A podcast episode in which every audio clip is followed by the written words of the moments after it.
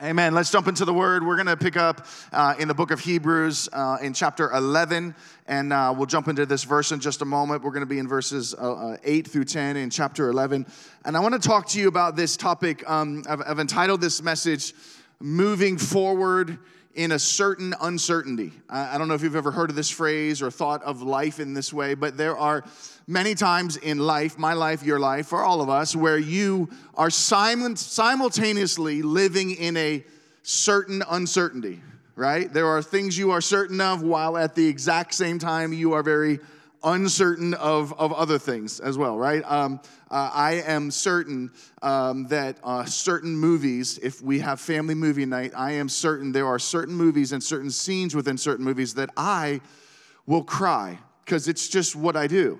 It's not even movies that make sense. I'm just going to confess to you right now, I cried during Creed and Creed 2 and Creed 3. That makes no sense whatsoever. But, you know, I'm uncertain as to why, but this happens, right, you know, to me all the time. My wife and I had an experience that would kind of, you know, illustrate this idea of certain uncertainty. Our first year of marriage, we're living in Pittsburgh, and we're right down on the north side. If you know anything about the city, we're kind of in one of the urban areas, and we have this little second-floor apartment. And so it's first year of marriage, and she's on her side of the bed. She just kind of called that. Do women have, like, rights to call that? I think they do. Like, they get married, and they just say, that's my side of the bed. And I was smart enough at this point in my life to just say, you know what, baby, I'm just happy to have a woman in my bed. You can have whatever side you want. Okay, and but I wake up in the middle of the night and she's over there, and this is what I hear. She's over there, and I hear her, and she's like, Jesus, Jesus, Jesus, Jesus, Jesus. She's whispering, Jesus, Jesus, Jesus, and I'm thinking, what is going on? Like, I'm waking up middle of the night, and my first thought, I'm thinking, this woman that I married is so spiritual. She prays in her sleep. And then I'm like, I don't know if I can live up to this expectation. Like, this is a lot of pressure, right? But then I realized, probably just after a couple seconds, I realized that, like, she's afraid. Like, something's going on, and she's, like, afraid. And so I just kind of, like, roll my head over, and I'm like, hey, baby, what's going on? You all right? Everything okay? You okay? And she whispers at me. She whispers back, and she's like, there's a man. There's a man. There's a man in the room. There's a man in the room. And I'm a newlywed. It's the middle of the night. I'm just waking up. She just said, there's a man in the room. This is my response. I'm like, I know, baby. I'm right here. Since she whisper shouts at me, which I think is like a God-given gift that every woman has, right? She whisper shouts at me, and she's like, no, there's another man in the room. Now I'm awake. I'm certain I'm awake. And I'm certain that she just said there's another man in the room, but I am uncertain what I'm going to do in this moment. And I would love to tell you that I'm because I'm thinking to myself, like, oh, I got to be the man and do something about the other man in the room right now, right? And I would love to tell you I jumped out of bed and I'm like, Karate Kid and let's go. And I'm like, I grabbed the sheets and I put them over my head. I'm like, Jesus, Jesus, Jesus, Jesus, Jesus. Now she's awake, right? I'm over here, Jesus, Jesus. She's looking at me. She's like, what are you doing? I'm like, there's a man, there's a man, there's a man in the room. She says this. She's like, apparently, there's not even a man in the room. Shots, just mic drop. I mean, come on. I'm thinking, my good, like, I am certain and uncertain at the exact same time, right? You probably, even in our faith, this tension exists even in our faith. Let me just kind of point this out. Okay, we are certain that Jesus is going to return one day, but we are uncertain when that day will be. You know what I'm saying? Okay, we are certain that God has spoken to us in His Word, but sometimes we read it and we are very uncertain what it actually means or how to interpret or apply, correct? Right?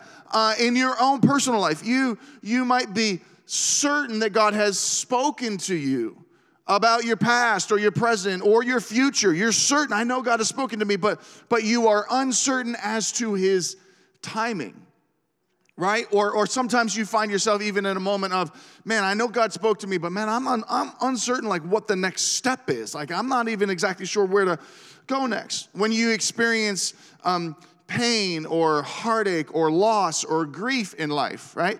You are certain of your current experiences, right? Yet at the same time, you are also certain that God has a plan and a hope for you, yet you are uncertain how you're going to make it through this moment. Anybody with me?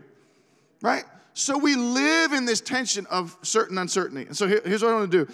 I want to draw some thoughts from God's word today from the life of Abraham and his wife, Sarah, as they live in what we would call a certain uncertainty. And how do we move forward in these moments where we feel like, man, I'm just kind of like uncertain what to do. I don't know exactly what's happening here. So let's go to the text here. We're going to be in Hebrews chapter 11. We're going to be in verses 8 through 10 to start. You can turn there in your Bible. You got your device. It's also going to go on the screen for us, right? All right, so put those first couple verses on the screen for me, if you could. Hebrews chapter 11, right? I like to read scripture from the screen, fill in the blank style. I think preaching should be participatory, right? Not a one-way conversation. So that means as I'm reading this verse, any word that I don't say on the screen, that's your opportunity to shout it out and say it nice and loudly. Everybody with me? Say I'm with you. Okay, here we go. Okay. By faith, Abraham, when called to go to a... You got it. Oh, you're good. You guys are good. Okay. When called to go to a place he would later receive as his inheritance, he obeyed and... even though he did not where he was going. Verse number 9. Let's keep on reading together here. All right? Verse number 9. By he made his home in a promised land like a stranger in a foreign country. He lived in... Some of you didn't want to say that word. Like you're just like, you don't like camping, right? Okay, that's okay. As did Isaac and Jacob, who were heirs with him of the same promise. One last verse, and then we'll pause for now. Verse number 10. For he was looking forward to the city with foundations, whose architect and builder is... Okay, all right. So here we are. We're in Hebrews chapter 11. If you know the context of this passage of Scripture, then you understand that Hebrews 11 is what we would often refer to as the hall of faith, right? When you read all of Hebrews 11, it's just story after story of incredible men and women of God from the Bible, and the author of Hebrews is talking about their great faith, and so they've made it into the hall of faith, so to speak. But the story of Abraham actually happens all the way back in the book of Genesis. And we'll go back there in just a couple minutes. But it goes all the way back into the book of Genesis. It picks up right around Genesis 12, and it goes chapters 12 all the way through right around 17, 18, and beyond, right? And so the writer of Hebrews is talking about what happened thousands of years prior to this moment right here. And he describes a scenario where Abraham and Sarah hear from God that they need to move. All right, let me give you the context here, right? This is what we understand about Abraham and Sarah. They are, at the time in which God speaks to them, they're living in a place called Ur of Chaldees, right? It's no longer a city that's in existence, but in its heyday, in antiquity, historically speaking, Chaldees was the place that everyone wanted to go to. Chaldees was the place everyone wanted to live. Chaldees was not the place that you moved away from. It was the place that you moved to. It was goals, you want to live here. And Abraham and his wife Sarah are roughly about 75 years old when this moment in history is spelled out in the scripture. So Abraham being 75, living in Chaldees, says to us, he's kind of got it made, right? I mean, he's like, it's goals, it's establishment, it's a house, it's wealth, it's the accumulation of possessions, and in this moment in cultural antiquity, it's cattle and sheep and great herds and lots of men and women and servants working for you and on your team. And so everything in life is exactly as they had planned it to be. They're living in Chaldees where everyone wanted to be. Everything is good. And then when you go to the text, it says that he was called to go to a place where he did not know. Okay, I want you to just kind of run the scenario in your mind real quick. Abraham, whose actual name is Abram at this point. We'll talk about that in a moment, but the writer refers to him as his changed name. We'll explain that in a moment. But Abraham has a visit. He gets a visit from God or an angel of God who comes to him and says, hey, pack your bags and you're going to move. And so Abram decides, I got to sit down. I got to talk with my wife about this. And so he sits down and has a conversation with his wife. Okay, just imagine this conversation real quick. Hey, baby, so I've been thinking about some things, and I felt like God spoke to us, and I think that it's time. We got to move. We got to pack our bags, and we got to move. We got to move. Now, Sarah, being just the good, faithful, supportive wife, her response would be, okay, and what would her very first question be? where are we going, right? I mean, this is logical. This makes sense, right? And so she's like, okay, that's fine. I wasn't looking for that, but okay. All right, we'll pack it up. Where are we going to go? And at this moment, Abraham's probably like, okay, well, see, like, so that's the thing, actually. Yeah, I didn't really get an answer for that part, right? I just know that we're going to pack it up. And so, you know, I got the U-Haul truck is on reserve, and I bought some boxes, and I went to the grocery store and got all the egg cartons because that's what you need, right? And like, I'm ready to pack, but I don't really know where we're going to go. And if you're a good wife like Sarah, your response is like, well, honey, if you don't know where we're going to go, then how will we know when we get there?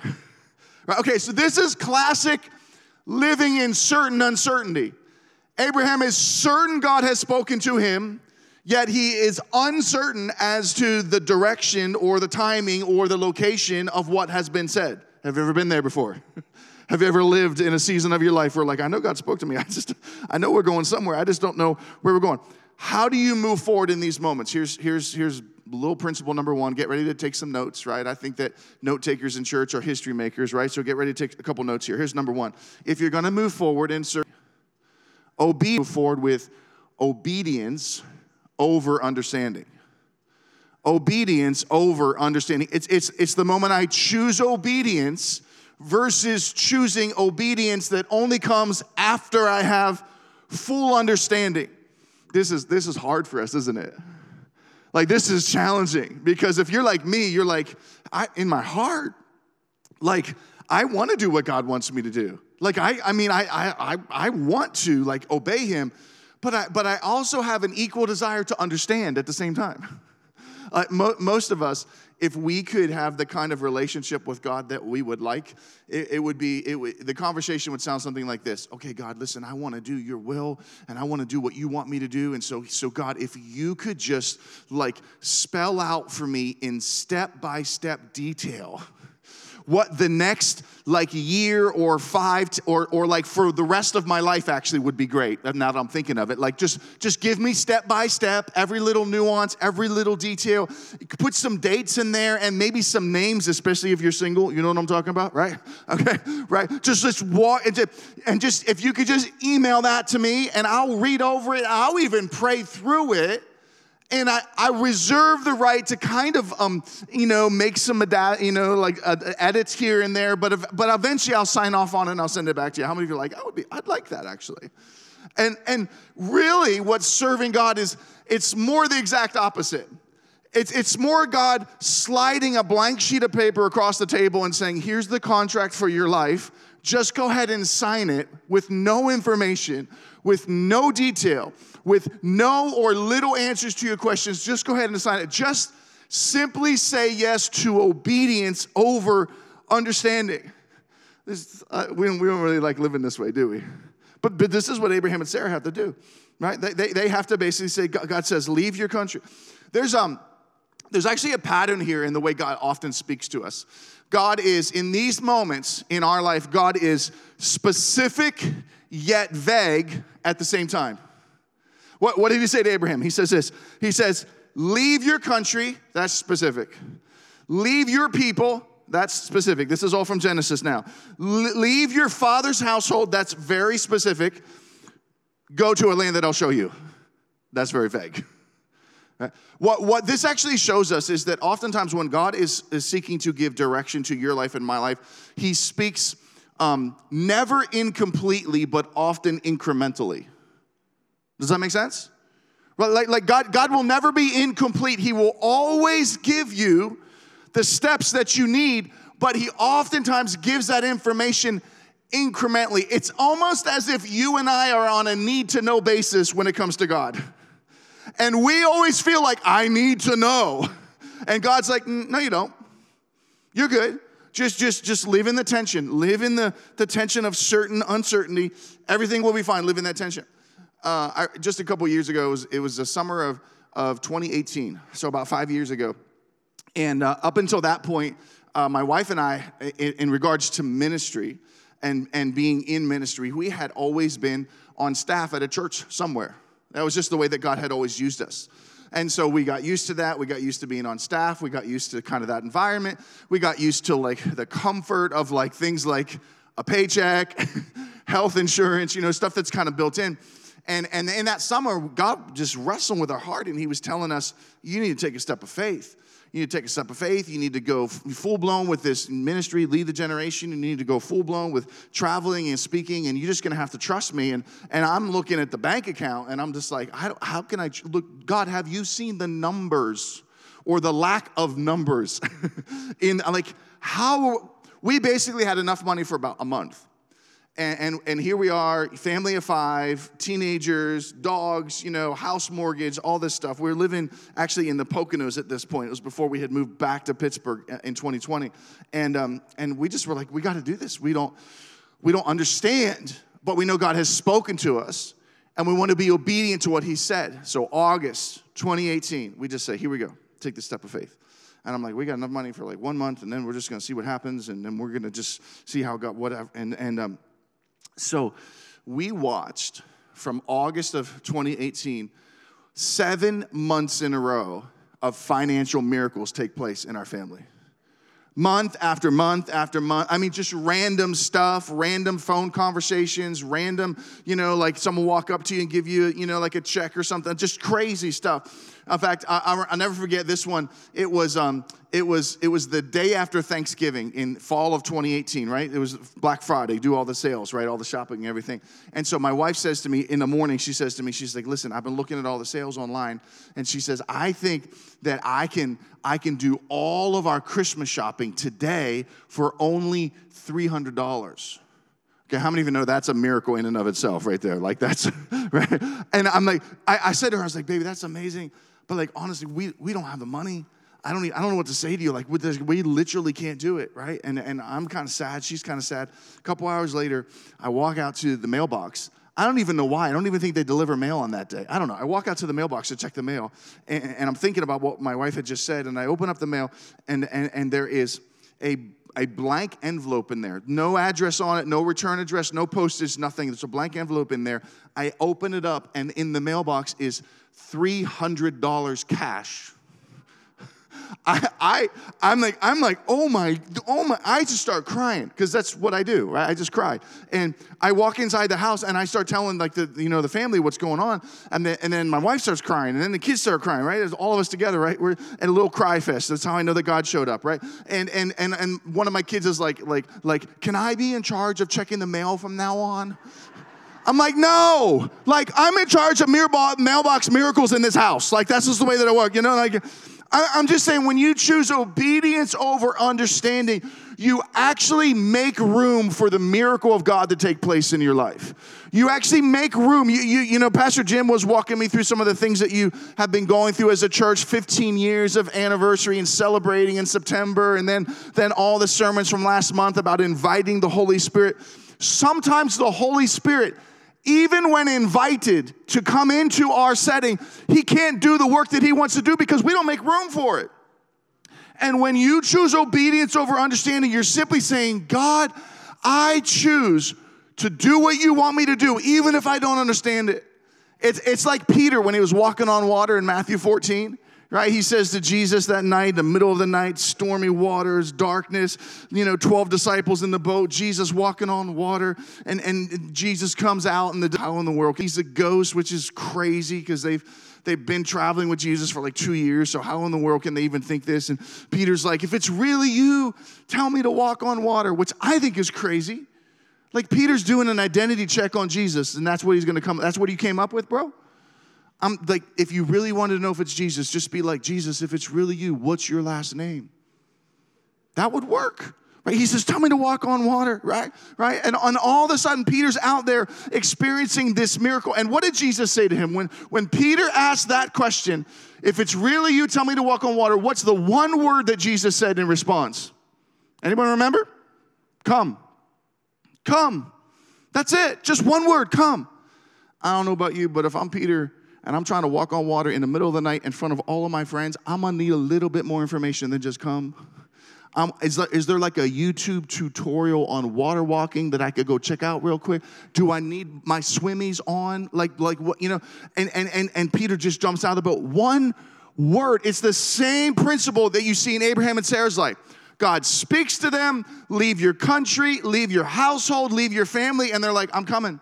That's all I need. I got questions, but I'm still coming. I got doubts, but I'm still coming. I got some hurts, but I'm still coming. I've got some stuff I'm working through, but I'm still coming. I might be coming in a sprint, or I might be coming in a limp, but I'm still coming because Jesus, all you need to do is speak the word, just one word, come, and I'm jumping out of that boat to do what you've called me to do. It's obedience over my understanding, right? This is what you learn, right?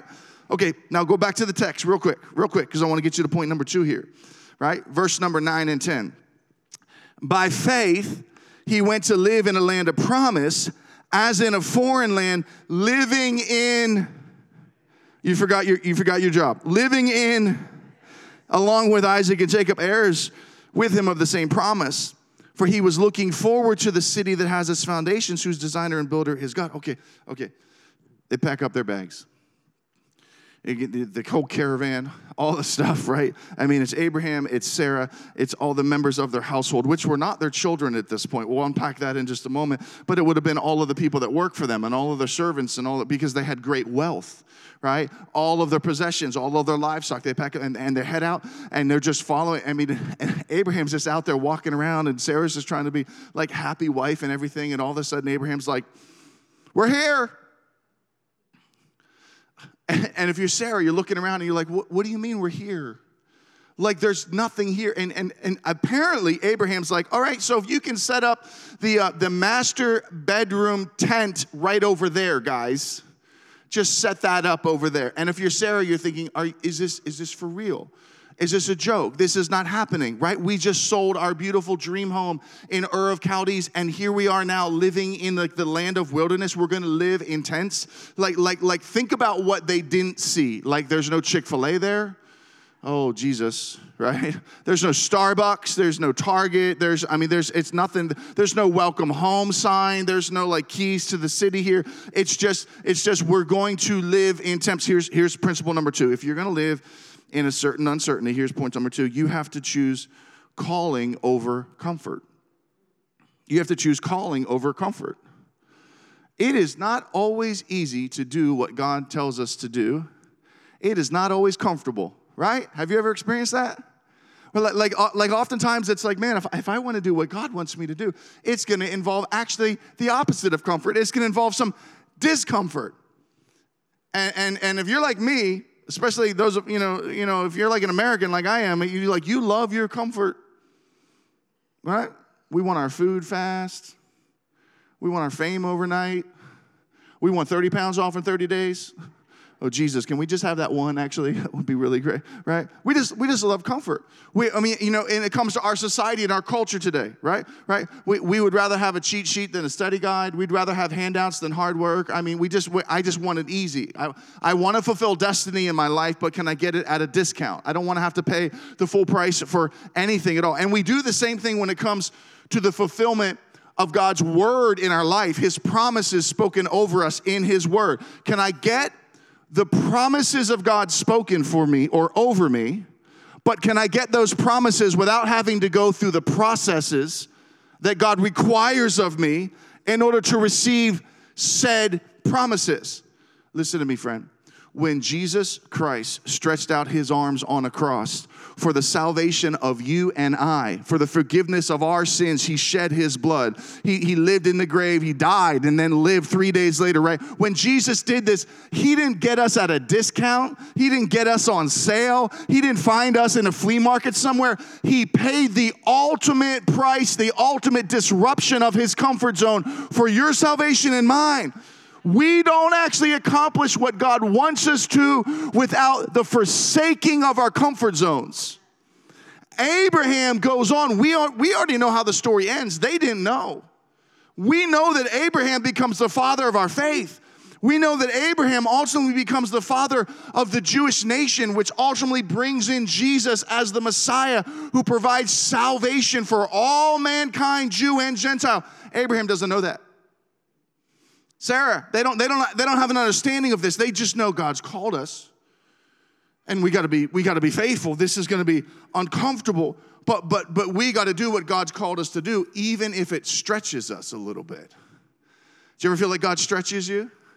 Do you ever feel like God's kind of like disrupting your comfort zone? I actually think that God chooses the right to disrupt your comfort zone or my comfort zone at a time and place of his choosing.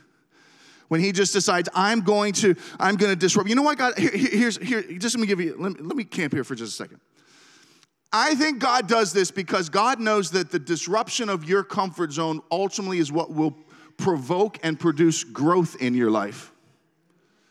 My dad, you know, every parent has like their little phrases, and maybe pastors' kids are a little different, but every parent has their little phrases. And one of the things that my dad used to say all the time was this. He would say, Aaron, he'd say, son, there's no growth in the comfort zone, but there's no comfort in the growth zone.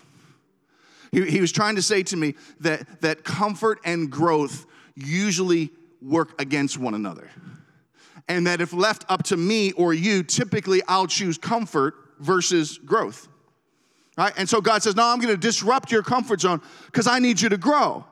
I'm going to disrupt your comfort zone because I need to stretch you, because I need to stretch you, because I need to help you discover that there's a you in you that you haven't even met yet, right? There's someone in you that I'm trying to provoke out of you, and so I'm going to disrupt or dissolve your comfort zone in order to see that growth come forth. If you will embrace the stretch that God has in your life right now, you'll turn into a stronger version of yourself. If you embrace the stretch, you'll overcome some of the fears that have held you captive for years. If you embrace the stretch, you'll become the kind of person that keeps the devil awake all night long, hoping that you'd actually go to bed and sleep a little bit. Listen, there's a you in you you haven't even met yet. You're not even the best version of yourself yet. There's a more peace-filled you in you. There's a more joy-filled you in you. There's a more hope-filled you in you. There's a more purpose-filled you in you. And God says, I'm provoking growth inside of you by disrupting your comfort zone. I've lived this out many times in my life, but the one I'm thinking of is when I was 18 years old. And I was doing an internship at my church. My dad was pastoring Bethel Assembly of God on the north side in Pittsburgh at this time. And he had signed up me and him with a group of pastors, dozens of pastors from across the country, to go into Russia. Now, I'm dating myself again, but this was January of 1992. So this is, if you know your history, this is 1 month after the Soviet Union had collapsed. And when the Soviet Union, the USSR, collapses, right, the doors, so to speak, are open for pastors and missionaries to come into the country and bring the gospel. So my dad signs us up for this trip, and I'm going to go with him and a bunch of other pastors. And so we're packing a couple days before the trip, and my dad walks into my room, and he hands me this massive Bible, right? You ever seen one of these huge Bibles, right? I mean, they're just huge. And he hands me this Bible. He says, hey, he's like, pack this in your bag. I'm like, what is it? He says, this is a Russian study Bible. He said, and when we get into the country, you're going to have the opportunity to just give this away to one of the Russian pastors that we meet there that are leading underground churches, right? And I'm like, okay, cool. He says, listen, hang on. He says, listen, you gotta have to hide this in your bag because what we're doing is kind of illegal. I look at him and I just big smile. I'm like, we're going to be Bible smugglers? You know, like, I think this is going to be so cool, right? And he's like, yeah. He's like, so just hide it in your bag and everything. And we were using, like, those old army, you know, canvas duffel bags, and so just open from the one top, right, the top of it. And so he's like, just put it all the way in the bottom and put all your stuff on top of it, and then we'll be able to sneak it in that way. And, you know, and I'm 18, and I'm not incredibly bright, but I was bright enough, I'm thinking, and I'm like, So Dad, like, what happens if they find it? He's like, don't worry about that. It's fine. I'm like, well, no, but seriously, Dad, I'm just wondering, like, what if they open, like, what if they dump the whole bag? He's like, that's not going to happen. It's not going to happen. I'm like, Dad, am I the only one putting Bibles in my bag? Or is like, are you doing this too? Like, you know, like, have you seen Rocky IV? You know what it's like there, right? I'm just like, you know, and he's like, I got a plan. And this, this is what he says to me. He said, here, he said, take these, I'm not making this up. Take these Hickory Farm smoked sausages and put them right on the top of the bag. So when they open it up, that's the first thing that they see. He's like, I hear that the Russian soldiers really like Hickory Farm smoked sausages, and we can bribe away. There's no internet at this point. I do not know where this man is getting his information from. It worked. I'm not even going to lie. The guy opened up the bag, and he just smiled, and I smiled, and I handed him one, and he closed it up, and we just got, I'm thinking, this is crazy. We get into the country. We're there for a couple days. And my dad says we're getting ready to go down to the basement of this hotel that we're staying in and meet with these Russian pastors that have been leading these underground churches, because what they're doing is illegal in communism, and Bibles were illegal for 70 plus years right at this point in history. My dad says, grab that Bible and take it down and give it to one of the pastors, whichever one God leads you to. And so halfway through the night, I just kind of lock eyes with this one Russian pastor, and I just walk up to him, and I just hand him this Bible as a gift. I am not prepared, as an 18-year-old kid, I am not prepared for this gentleman's response. Because in my mind, I'm thinking, it's a Bible, right? Everyone, we got Bibles everywhere, right? You got them, we got them, just different translations. Just now we have them on our devices. We can listen to them. We got them everywhere. I'm thinking it's just a Bible. When I hand him this Bible, as he reaches out to grab the Bible, his hands start trembling. And within a couple moments after holding the Bible, he thrust it into his chest and he's hugging it, and he falls to his knees, and he is visibly weeping now and just like kind of like rocking back and forth on his knees. And I'm shocked by this response, because in my mind I'm thinking, it's just a Bible. The interpreter comes over and starts to interpret what this Russian pastor is saying. And here's what I remember. He says this. He says, all of my life, I only ever dreamed of the day that I would be able to hold an entire copy of God's word in my hands. He says, and now you have made this dream come true for me. And then he reaches in his Bible, and he reaches into his jacket, and he pulls out one page of scripture. This isn't that page. This fell out of my Bible. But he pulls out a page of scripture, and he holds it up to me, and he says, all of my life, and pastor, I've only ever had one page of scripture at a time. And I will read this, and I will memorize this, and I will study this, and once I have committed all of it to memory, then I will secretly trade my page with another Russian pastor and receive his page or her page. You want to talk about a disruption of your comfort zone as an 18-year-old. You want to talk about an eye-opening experience where all of a sudden I started to view the value of God's word in my life in a much higher form than what I had viewed it as before. One of the reasons why we get so comfortable and we stop growing is because we took this for granted right here.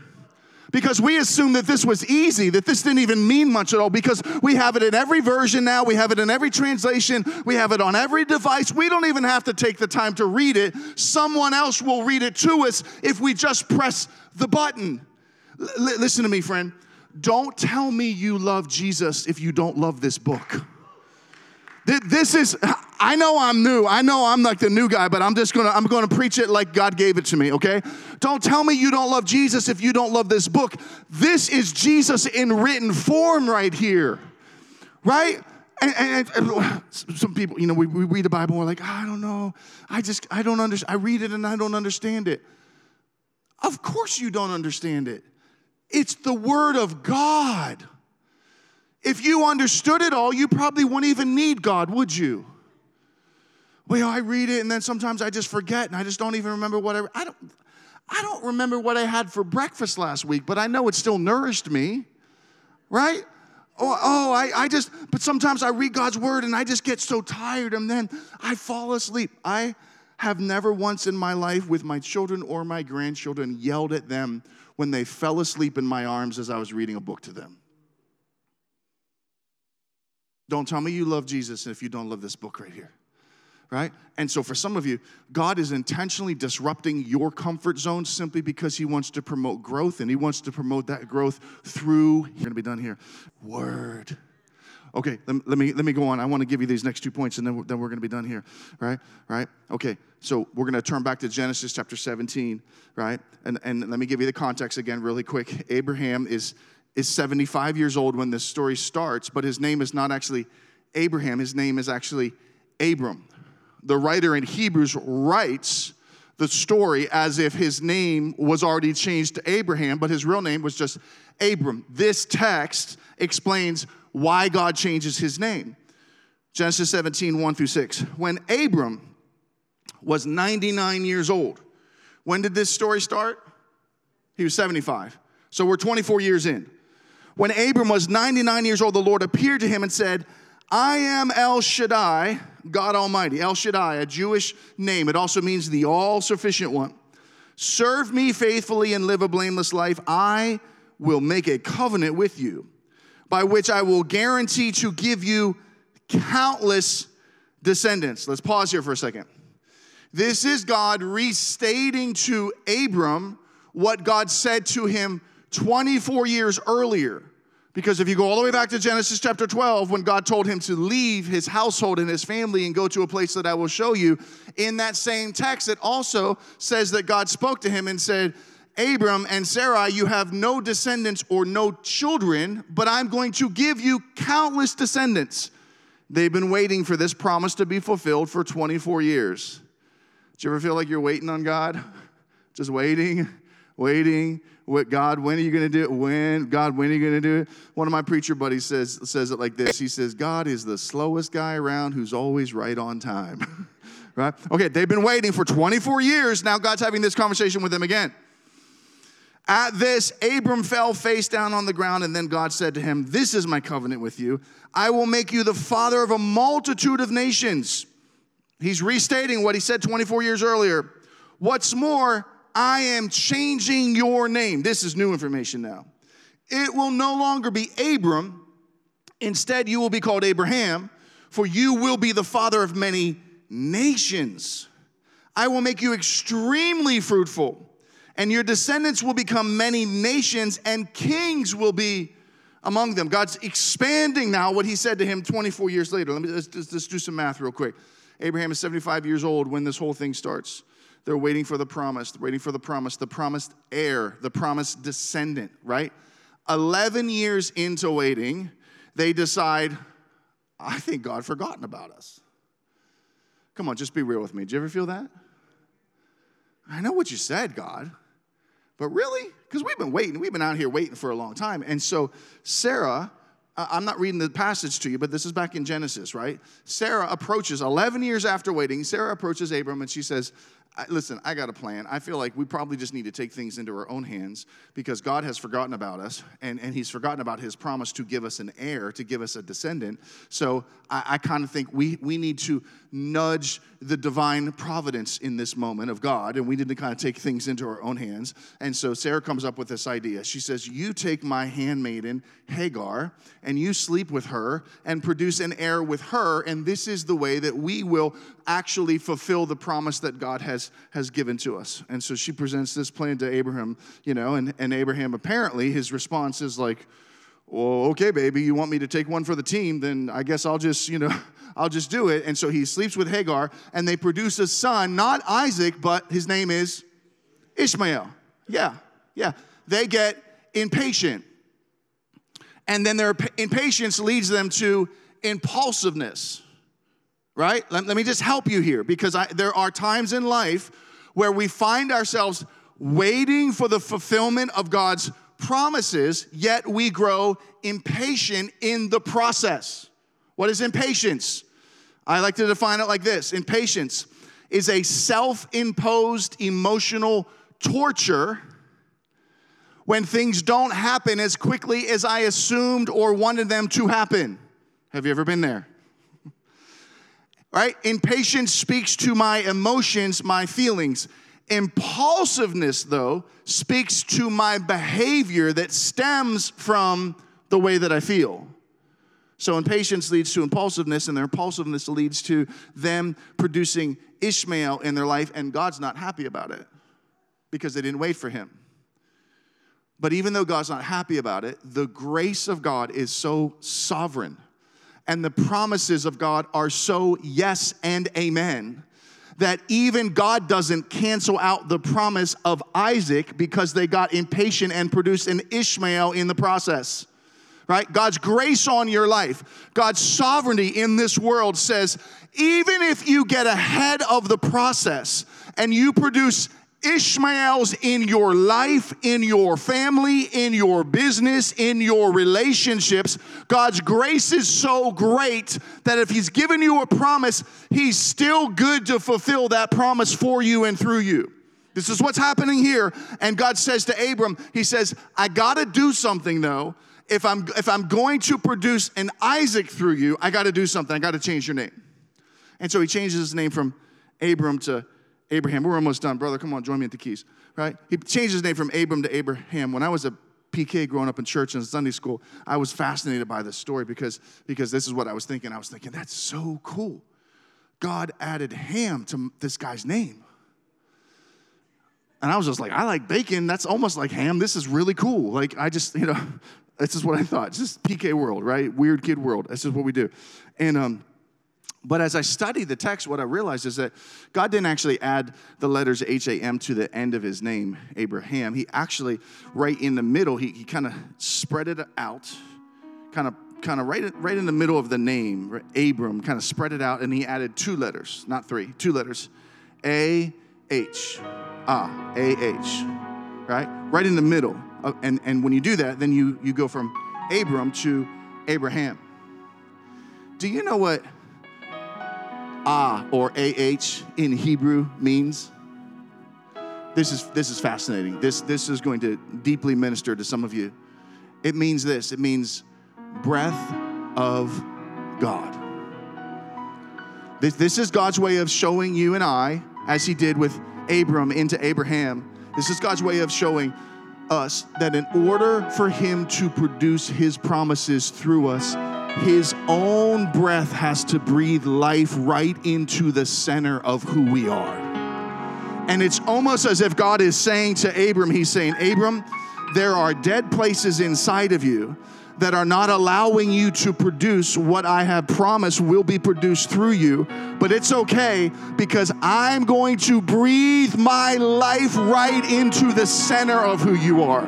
I'm going to breathe life into the dead places of who you are. I'm going to breathe life into the places of you that haven't produced all of the godliness and all of the righteousness that I have called you or demanded you to. Listen, God is breathing life into some of you right now in this moment. God's breathing life into dead dreams. He's breathing life into dead visions. He's breathing life into things that have been promised over you that you've been holding on to for years. He's breathing life into your prayer life, things that you've stopped praying that you know you should have never stopped praying. He's breathing life into you. I just speak it now prophetically over you. I speak over the dead places in your life. God's giving a new anointing in your life. I speak over the broken places in your heart, life, church. Fill places in your heart. God's saying, I'm breathing my life into you, real life church. I'm breathing my life into you. This shows us what point number 3 is. Moving forward in a certain uncertainty means that I choose obedience over understanding, and I choose calling over comfort. And number 3, I choose anointing over ability. They had tried to do it on their own, and they produced an Ishmael. And then God steps in and he says, now let me breathe life into you. One more point and we're done, and we're going to spend some time praying together this morning, right? Back to Hebrews chapter 11, verse 11. Hebrews chapter 11, verse 11. And by faith, everyone say faith. And by, come on, a little bit louder. And by even Sarah, who was past childbearing age, was enabled to bear children because she considered him faithful who had made the promise. Sarah's 98, 99 years old. I mean, come on, just imagine the scenario. She's 99, 98 years old. And she's in the bathroom and she's looking at that little test stick, She's probably yelling, Abraham! Get in here. What did you do to me? Abraham getting up from his chair with his cane. I'm coming, baby. I'm coming. All of a sudden, a week later, she finds herself in the maternity section at Walmart. And all the young girls are like, oh, you buying something for your granddaughter? And she's like, no, baby, it's for me, you know. But that takes great faith. Here's the last point. In certain uncertainty, I have to choose faith over fear. Faith over fear. There's no way that this is not a fearful moment for Abraham and Sarah. Even though they sense that God is fulfilling the promise that he spoke to them 25 years earlier, there's no way this isn't full of fear and apprehension and nervousness and anxiety and what's this going to look like and how is this whole thing going to happen. And when you feel that tension of certain uncertainty, one of the things that you are feeling in your heart and in your emotion and in your thinking is, am I going to choose to follow my fear or am I going to choose to follow faith? My wife and I youth pastored for almost 15 years, and we would take a lot of different students on missions trips around the world. And one of the things I found myself saying to our students again and again and again is on this trip at some point, you will have a collision of your fear and your faith. And I would say this to them. I would say, don't pray that God would remove your fear in order for you to be faithful. Pray that God would make your faith stronger than your fear in order for you to be faithful. I learned that in my own life. A couple months after we got back from that trip when I was 18, that was January. Several months later in May, we went back again, this time with my youth pastor and with a team. And we went all the way into Siberia. We went into this town in Siberia called Krasnoyarsk. And every day we would get up and we would go to a different school. And we would go into a school and do a gospel presentation. Sometimes it was a school assembly with all the students, and sometimes we would just go classroom to classroom. About halfway through the trip, one night my youth pastor came to me and he said, Aaron, tomorrow the team is going to split up and we're going to go hit about a dozen different schools all at the same time. So it's going to be you and these other two team members on our team. You're going to be in charge. I'm 18. He says, you're going to be in charge. You're going to go to that school with an interpreter, and you're going to share the gospel with every student in this school. Like, woo! So we show up at this school, and this school decided to take us classroom to classroom to classroom all day long, just another classroom, get up, 15, 20-minute presentation, share the gospel, pray with students, go to another classroom, go to another classroom. And we're doing it, but man, I'm battling my faith and fear the entire time. We get done with the last presentation in the last classroom, and I got to be honest, I'm kind of excited in this moment that we're almost done, right? I've been faithful, but my fear is still very strong. We get done sharing the gospel with this classroom, and we're getting ready to leave. And the teacher that had been escorting us around the school that day, she comes over, she grabs my arm, and through the interpreter, she says, across the hallway in an empty classroom is a young girl. She's 14 years old. Her name is Olga. And she said Olga was born with a physical deformity on her back and her neck. She's hunched over. She looks very awkward because of the deformity.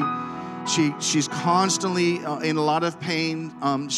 Most days she cannot even walk. And unfortunately, all of the other students in the school make fun of her because they just don't understand what has happened to her. And so she has a lot of emotional issues as well. And she's telling me this whole thing. And then she says this to me. She says, so if the God that you just told my students about in this classroom is real, go heal her. You want to talk about a collision of fear and faith right now. I'm like, whew. She didn't really even give me a choice.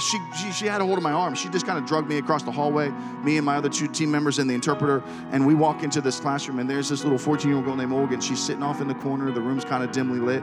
We kind of walk up to her. We start talking with her through the interpreter, and the teacher's like, okay, pray. Heal her. Pray for her. I think the teacher had more faith than I did at this point, right? And so we start praying for this little girl named Olga. And I don't know if you've ever been in a moment, maybe in a church service here on a Sunday morning or in another setting. Have you ever been in a moment where you just felt the presence of God just kind of like, you ever have that? You know, where you're just like, man, God is here in this moment. And you know me, like I'm kind of like, thank you.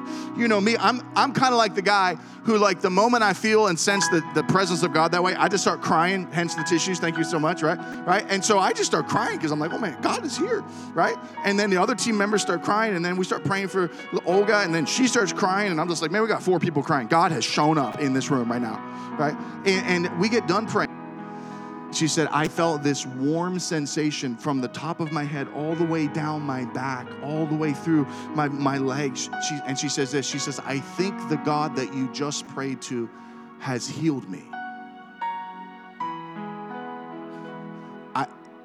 This is what I'm thinking. I'm thinking like, oh, baby, I was rubbing your back when I was praying for you. Like, I just, you know, like, I'm just like, you know. And then she says this. She said, so I think that because the God you just prayed to healed me, I probably should try to stand up and walk around the classroom right now.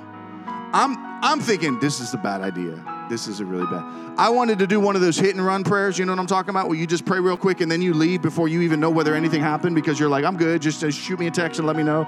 Right? She gets up and she starts walking around the room. She's crying. Now the teacher's crying. Now we're all crying, right? And I'm just thinking like, oh my goodness, this simple moment of faith just being slightly stronger than fear has allowed room for the Holy Spirit to produce a miracle in this young girl.